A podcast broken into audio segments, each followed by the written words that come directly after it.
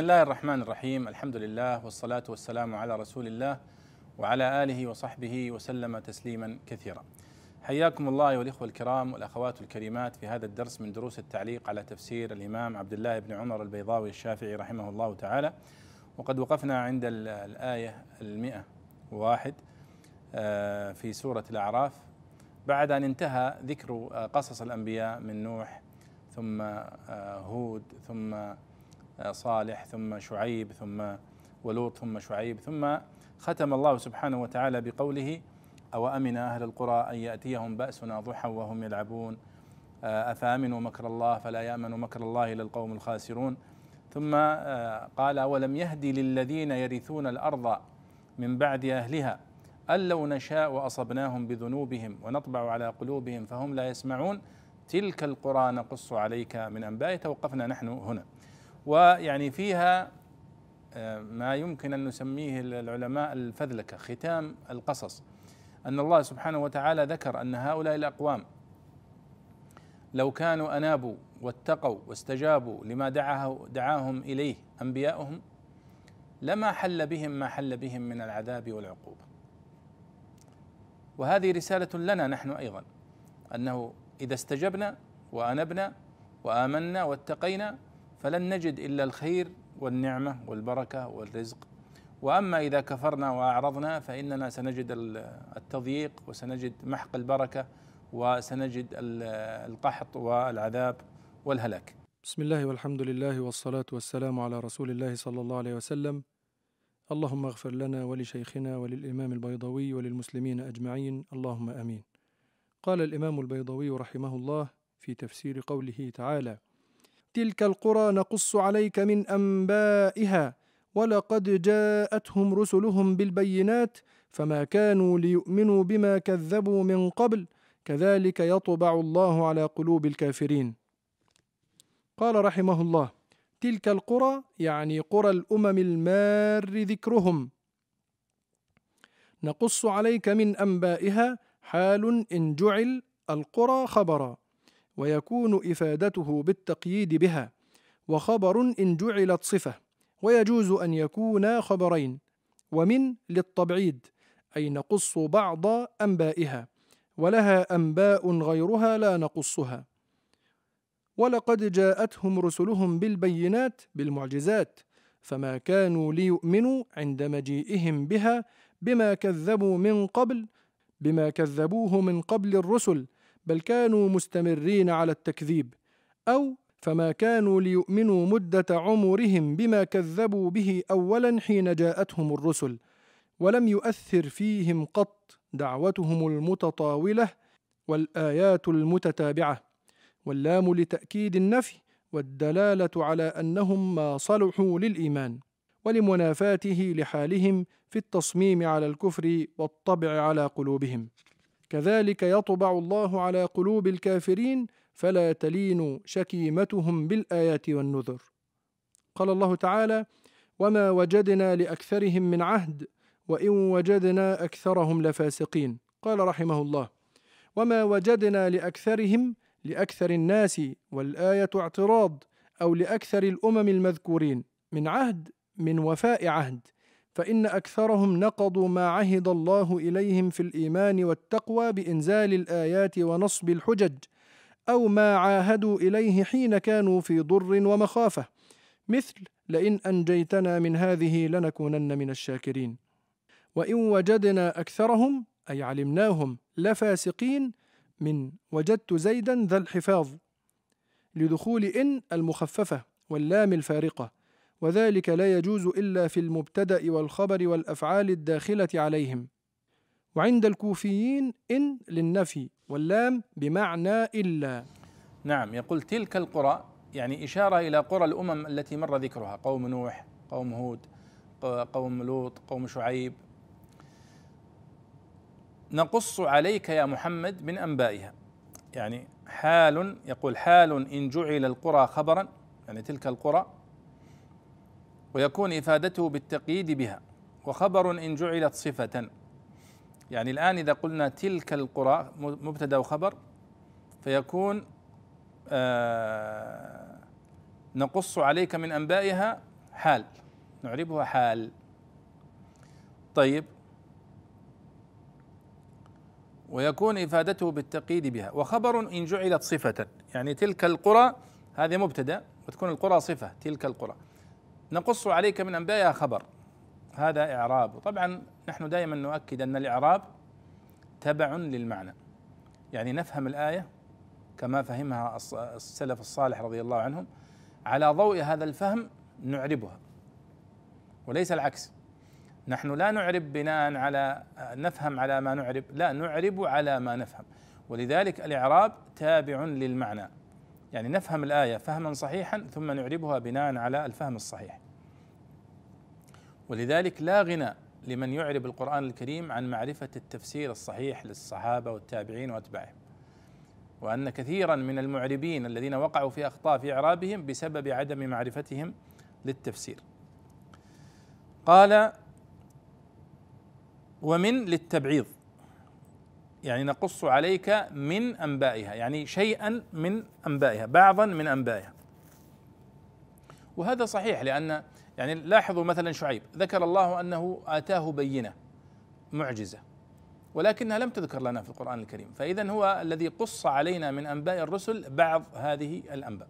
وحتى هود مثلا ما هي ما هي يعني معجزته التي جاء بها؟ ما ذكر ما ما ذكرت لنا في القرآن الكريم. لكنه أكيد أنه جاء معه معجزة. آه قال ولقد جاءتهم رسلهم بالبينات. يعني المعجزات. فما كانوا ليؤمنوا عند مجيئهم بها بما كذبوا من قبل بما كذبوه من قبل الرسل بل كانوا مستمرين على التكذيب. أو فما كانوا ليؤمنوا مدة عمرهم بما كذبوا به اولا حين جاءتهم الرسل. يعني لم ينتفعوا بهذه الآيات ابدا. ولم تؤثر فيهم ولا في قلوبهم. قال ولم يؤثر فيهم قط دعوتهم المتطاولة الآيات المتتابعة والآيات المتتابعة. واللام لتأكيد النفي ولقد جاءتهم رسلهم بالبينات فما كانوا ليؤمنوا. اللام هنا التي دخلت على الفعل المضارع يؤمن هي لام النفي لتأكيد النفي. يعني والدلالة على أنهم ما صلحوا للإيمان. لمنافاته لحالهم في التصميم على الكفر والطبع على قلوبهم. كذلك يطبع الله على قلوب الكافرين. يطبع مثل الطبع على الرسالة أو الطبع على النقود. هذا هو الطبع وهو أشد أنواع الختم. فلا تلين شكيمتهم. يعني معناها أنهم لا ينقادون الحق. يعني وأصل معنى الشكيمة هي الحديدة التي حديدة اللجام التي توضع في فم الفرس. يقال لها الشكيمة يقال فلان شديد الشكيمة إذا كان شديد الأبي. وإذا كان يعني ذا شكيمة أي أنه لا ينقاد بسهولة. كما ينقاد مثلا الفرس أو الحصان بالشكيمة. طيب وما وجدنا لأكثرهم من عهد. وإن وجدنا أكثرهم لفاسدين لفاسقين.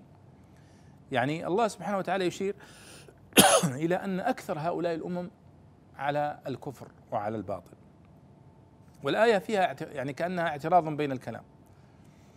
وما وجدنا لأكثرهم من عهد وإن وجدنا لأكثرهم لفاسقين. يعني أكثر الناس ليسوا بمؤمنين ولا شاكرين. من الأمم السابقة ومن الأمم اللاحقة. وما وجدنا من عهد العهد هنا هو الوفاء بالعهد يعني. فأكثرهم نقضوا ما عاهد الله إليهم في الإيمان والتقوى وأنزل الآيات ونصب الحجج. أو ما عاهدوا عليه عندما كانوا في ضر ومخافة ثم نقضوه بعد ذلك. لأنهم قالوا لئن أنجيتنا لنكونن من هذه لنكونن من الشاكرين كما في سورة الأنعام. لكنهم عندما أنجاهم رجعوا. وقال الله سبحانه وتعالى مثلا وإذا ركبوا في الفلك دعوا الله مخلصين له الدين. فلما نجاهم إلى البر إذا هم يشركون. فنقض العهد يكون بعد أخذ العهد عليهم ثم النقض. أو يكون المقصود به أنه العهد الذي أخذ عليهم آه، ما نصب لهم من الآيات وما أرسل لهم من الرسل هذه بمثابة أخذ العهد عليهم أن يؤمنوا. وإن وجدنا أكثرهم لفاسقين أي علمناهم. وإن وجدنا أكثرهم أي علمناهم وخبرناهم. لفاسقين يعني لشديدي الفسق والفسق هو الخروج عن طاعة الله سبحانه وتعالى. وأي خروج عن طاعة الله سواء كان خروجا يسيرا أو أو خروجا كبيرا فهو يسمى فسق. فالمعصية الصغيرة تسمى فسقا والكفر يسمى فسق. قال الله تعالى ثم بعثنا من بعدهم موسى بآياتنا إلى فرعون وملئه فظلموا بها. فانظر كيف كان عاقبة المفسدين. قال رحمه الله ثم بعثنا من بعدهم موسى الضمير للرسل في قوله ولقد جاءتهم رسلهم أو للأمم بآياتنا يعني المعجزات الباهرة إلى فرعون وملئه فظلموا بها بأن كفروا بها مكان الإيمان الذي هو من حقها لوضوحها ولهذا المعنى وضع ظلموا موضع كفروا وفرعون لقب لمن ملك مصر ككسرى لمن ملك فارس وكان اسمه قابوس وقيل الوليد ابن مصعب ابن الريان. فانظر كيف كان عاقبة المفسدين. نعم. ثم ينتقل الحديث الآن إلى موسى عليه الصلاة والسلام. لاحظوا أنه ذكر قصة آه، شعيب ثم انتقل إلى قصة موسى عليه الصلاة والسلام. قال ثم بعثنا من بعدهم موسى بآياتنا إلى فرعون وملئه فظلموا بها. الضمير للرسل. ثم بعثنا من بعدهم يعني من بعد هؤلاء الرسل الذين أرسلناهم نوح وهود وصالح وشعيب آه، ولوط. ولقد جاءتهم رسلهم ثم بعثنا من بعدهم أو ثم بعثنا من بعد الأمم التي مر ذكرها موسى فهي يعني الضمير قد يعود للأنبياء وقد يعود للأمم. طيب بآياتنا يعني بعثنا موسى ومعه الآيات التي تؤكد صدقه يعني المعجزات الباهرة إلى فرعون وملئه فظلموا بها بأن كفروا بها مكان الإيمان الذي من حقها. ولهذا المعنى وضع ظلموا موضع كفروا. فقال هنا فظلموا بها ولم يقل فكفروا بها. لأن يعني الظلم هنا أو الكفر هو أشد أنواع الظلم فجاء التعبير بالظلم فظلموا بها. وفرعون يقول هنا البيضاوي وفرعون لقب لمن ملك مصر ككسرى لمن ملك فارس. فإذا هو يشير إلى أنه لقب من ألقاب الحكومات الفرعونية أو القبطية. الممالك المصرية القديمة. أي واحد منهم يتولى يقال له فرعون. وهذه مصطلحات طبعا. تلاحظون حتى في العصر الحديث الآن بعض الدول يقال له ملك بعض الدول يقال له آه، آه، رئيس بعض الدول يقال له مستشار وهكذا. فهي أو بعضهم يقال له أمير. وهنا الأقباط كان الذي يحكمهم يقال له فرعون. والفرس الذي يحكمهم يقال له كسرى والذي يحكم شو اسمه الروم يقال له قيصر وهكذا يعني. قال وفرعون لقب لمن ملك مصر ككسرى لمن ملك فارس وكان اسمه قابوس. وقيل الوليد ابن مصعب ابن الريان. وهذا اللي الموجود في أكثر كتب التاريخ وكذا أنهم يسمونه الوليد بن مصعب ابن الريان. هذا هو اسم فرعون. الذي أرسل موسى عليه الصلاة والسلام وفي زمانه يقال له الوليد بن مصعب. واضح حتى أنه اسم عربي. ولذلك كتب الدكتور علي فهمي خشيم آه يعني فرعون العربي. قال الله تعالى وقال موسى يا فرعون إني رسول من رب العالمين حقيق على ألا أقول على الله إلا الحق قد جئتكم ببينة من ربكم فأرسل معي بني إسرائيل. قال رحمه الله وقال موسى يا فرعون إني رسول من رب العالمين إليك. وقوله حقيق على ألا أقول على الله إلا الحق لعله جواب لتكذيبه إياه في دعوى الرسالة. وإنما لم يذكره لدلالة قوله فظلموا بها عليه.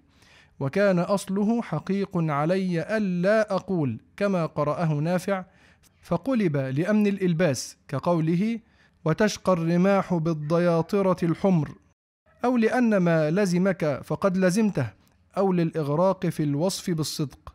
والمعنى أنه حق واجب علي القول الحق أن أكون أنا قائله لا يرضى إلا بمثلي ناطقا به. أو ضمن حقيق معنى حريص. أو وضع على مكان الباء لإفادة التمكن كقولهم رميت على القوس. وجئت على حال حسنة. ويؤيده قراءة أبي بالباء. وقرئ حقيق أن لا أقول. قد جئتكم ببينة من ربكم فأرسل معي بني إسرائيل فخلهم حتى يرجعوا معي إلى الأرض المقدسة التي هي وطن آبائهم. وكان قد استعبدهم واستخدمهم في الأعمال. قال الله تعالى قال إن كنت جئت بآية فأت بها إن كنت من الصادقين. قال رحمه الله قال إن كنت جئت بآية من عند من أرسلك فأت بها إن كنت من الصادقين فأحضرها عندي ليثبت بها صدقك في الدعوة. قال الله تعالى فألقى عصاه فإذا هي ثعبان مبين. قال رحمه الله فألقى عصاه فإذا هي ثعبان مبين. ظاهر أمره لا يشك في أنه ثعبان وهو الحية العظيمة. روي أنه لما ألقاها صارت ثعبانا أشعر فاغرا فاه. بين لحييه ثمانون ذراعا. وضع لحيه الأسفل على الأرض والأعلى على سور القصر. ثم توجه نحو فرعون فهرب منه وأحدث. وانهزم الناس مزدحمين فمات منهم خمسة وعشرون ألفا.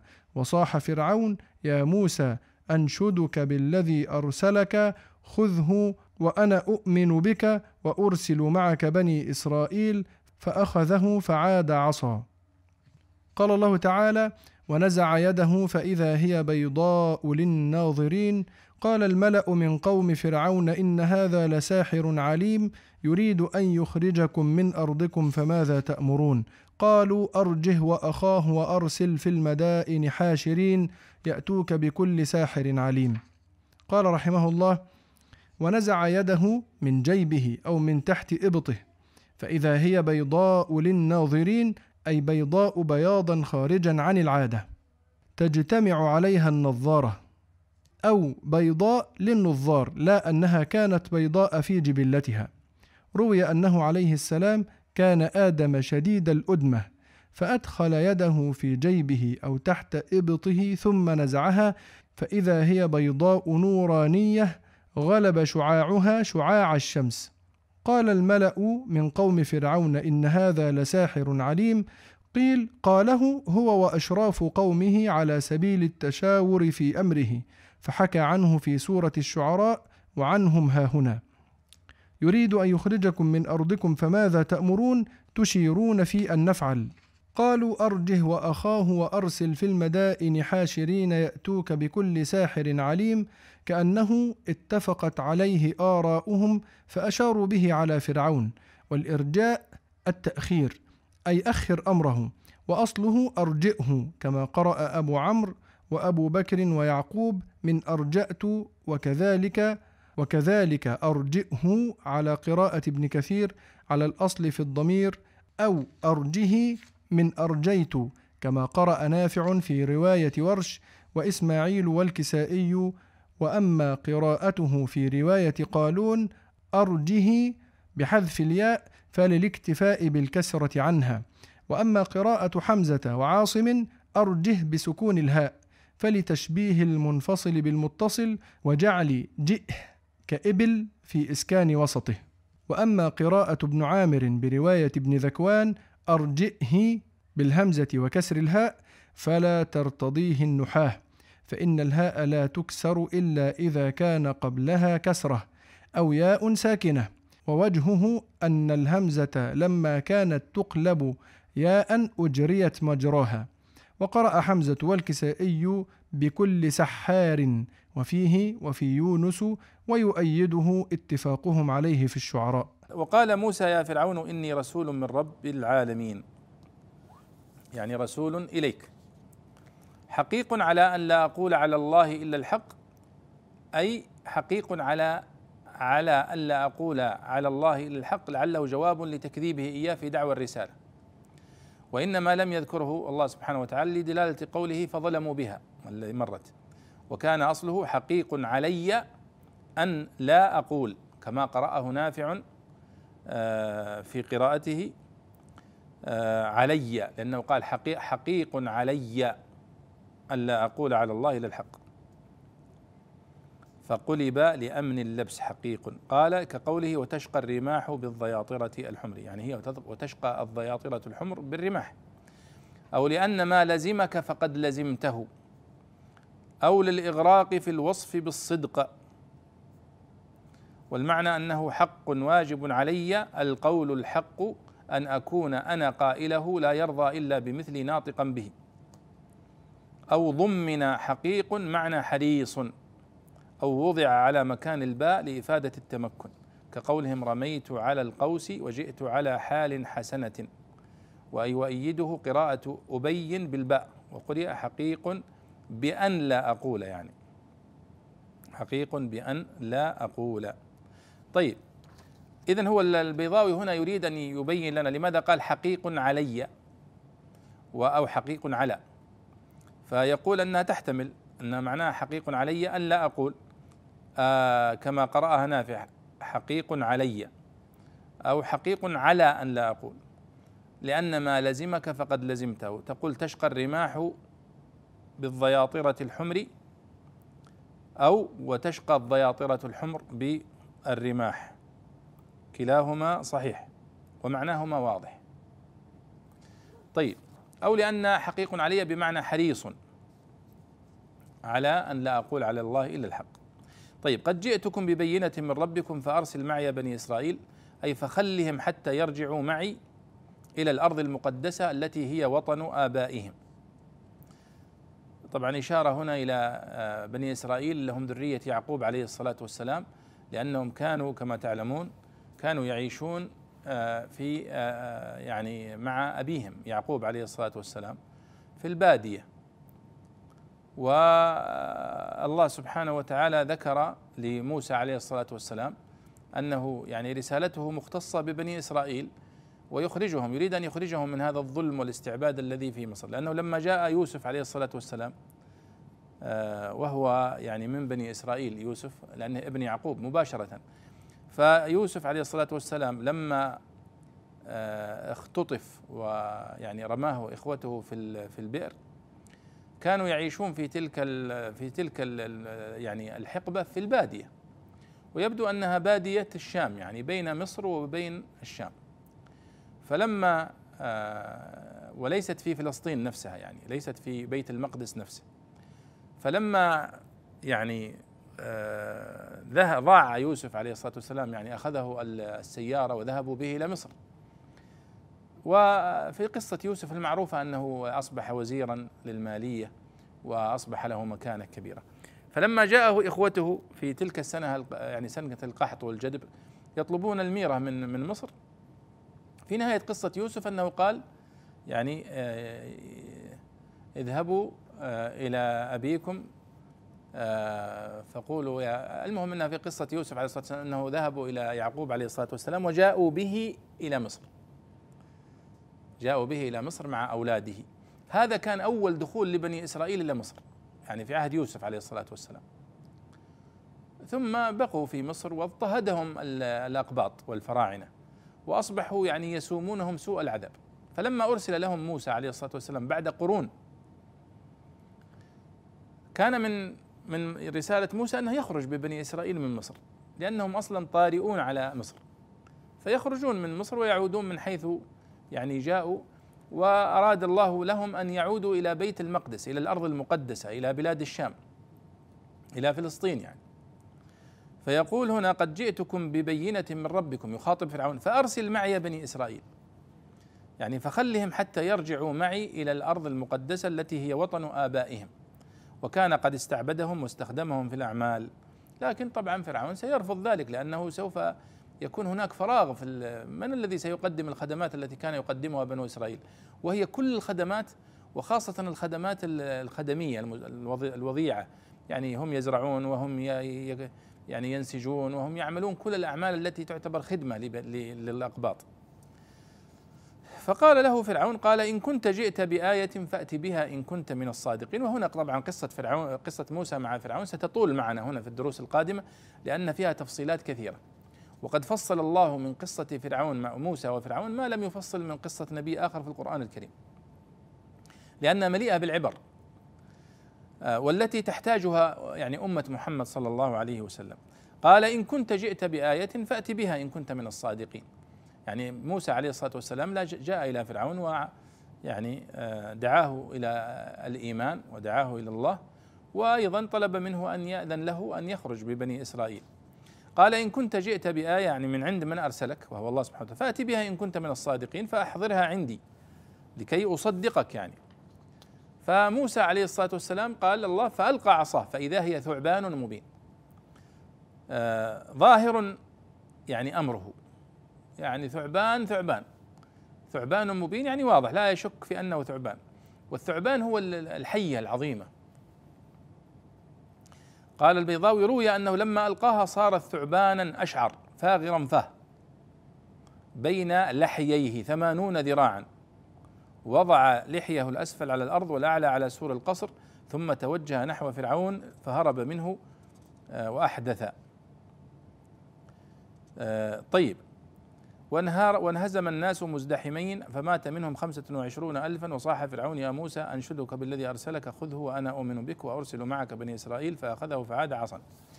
طبعا هذه القصة هي قصص من روايات الإسرائيلية آه، لكن الذي في القرآن الكريم ظاهره أنه قد يعني أصاب فرعون رهبة طبعا من هذا الذي حدث. ولاحظوا أن الله سبحانه وتعالى سماها حية وسماها ثعبان وسماها جان في القرآن الكريم. سماها ثعبان في مثل هذا الموقف. لما كان الموقف أنه فرعون الذي طلب الآية فرمى موسى العصا فتحولت إلى ثعبان.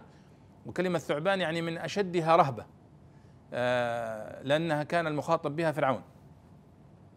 فطبعا فرعون يعني لما رأى هذه الآية أصابه شيء من الرعب وشيء من الخوف. ويعني آه، أيضا آه، تردد يعني ما ما عرف ماذا يقول. ثم أيضا موسى عليه الصلاة والسلام جاء بالآية الأخرى قال ونزع يده فإذا هي بيضاء للناظرين. قال ونزع يده من جيبه. والجيب هو هذا الموضع يعني هذا المكان اللي فيه المايك هذا الآن يقال له الجيب. جيب المرأة كما قال الله وليضربن بخمورهن على جيوبهن. يعني على هذا المكان اللي هو الشق اللي يدخل منها الثوب في الرأس. وليس الجيب هو الفتحة اللي على اليمين أو اليسار في القميص أو في الثوب. هذا معنى جديد حادث ما ما تدل عليه اللغة. لكن الجيب هنا فإذا ونزع يده فإذا هي بيضاء للناظرين نزعها من جيبه. أي من من من فتحة الثوب هذه أو من تحت إبطه. فإذا هي بيضاء للناظرين يعني بياضا خارجا عن العادة. شيء ملفت للنظر تجتمع عليه النظارة يعني القوم الذين يعني يتجمعون دائما في مثل هذه الأشياء الغريبة. أو بيضاء للنظار لا أنها كانت بيضاء في جبلتها. ويعني يقال أن يعني آه، روي أن أن موسى عليه الصلاة والسلام كان آدم شديد الأدمة. يعني أسمر اللون من الأدمة وهي السمرة. وهو يعني يعني أشد من ألواننا عليه الصلاة والسلام كان أكثر يعني سمرة منا نحن الآن. ويعني أشبه ما يكون ب يعني أهل يعني جنوب مصر أو يعني شمال يعني جنوب شمال السودان ونحو ذلك. كان موسى عليه الصلاة والسلام بهذا اللون.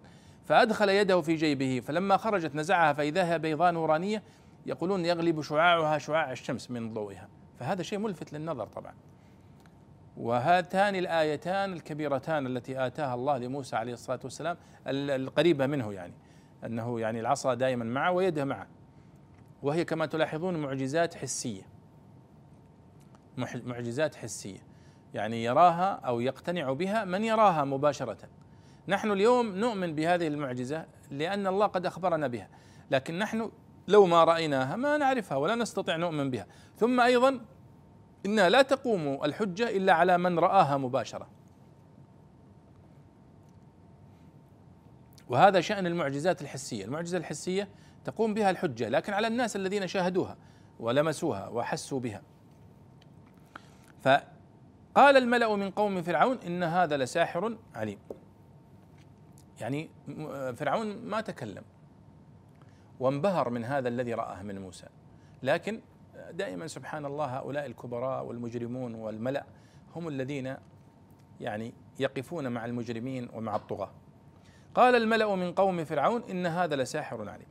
ففتحوا فرصة الآن لفرعون أنه يتهمه بالسحر. آه قيل قاله هو كما قال البيضاوي هو وأشراف قومه على سبيل التشاور في أمره. فحكى الله عنهم في سورة الشعراء وعنهم ها هنا آه هذه أنهم يعني قالوا إن هذا لساحر عليم يعني خبير وعنده خبرة في السحر. يريد أن يخرجكم من أرضكم فماذا تأمرون؟ يعني بماذا تشيرون؟ قالوا أرجه وأخاه. وأرسل في المدائن حاشرين. يعني أرجه وأخاه آه يعني أنظره. أرجئه يعني أخره. هو وأمره. وأخاه اللي هو يعني هارون عليه الصلاة والسلام. وأخر أمره. وأصلها أرجئه. أرجئه من الإرجاء. كما قرأ أبو عمرو وأبو بكر اللي هو شعبة ويعقوب. قرأوا أرجئه. من أرجأت. وكذلك أرجئه. على قراءة ابن كثير بإشباع الضم يعني أرجئه. فأرجئه وأخاه وأرسل في المدائن حاشرين.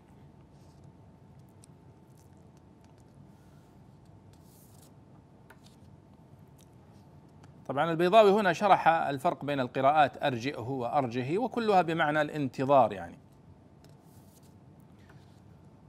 وأرسل في المدائن حاشرين يعني أرسل في المدن مدن المملكة الفرعونية من يجمع لنا السحرة.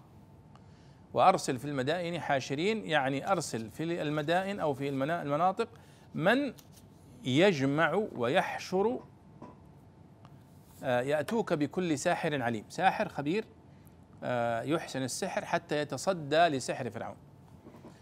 وطبعا جاء السحرة آه، فرعون. سوف إن شاء الله نكمل قصة آه، السحرة ونذكر يعني هذه الآيات التي في هذا المشهد في الدرس القادم بإذن الله تعالى. نراكم بإذن الله في الدرس القادم وأنتم على خير. وصلى الله وسلم على سيدنا ونبينا محمد وعلى آله وصحبه أجمعين.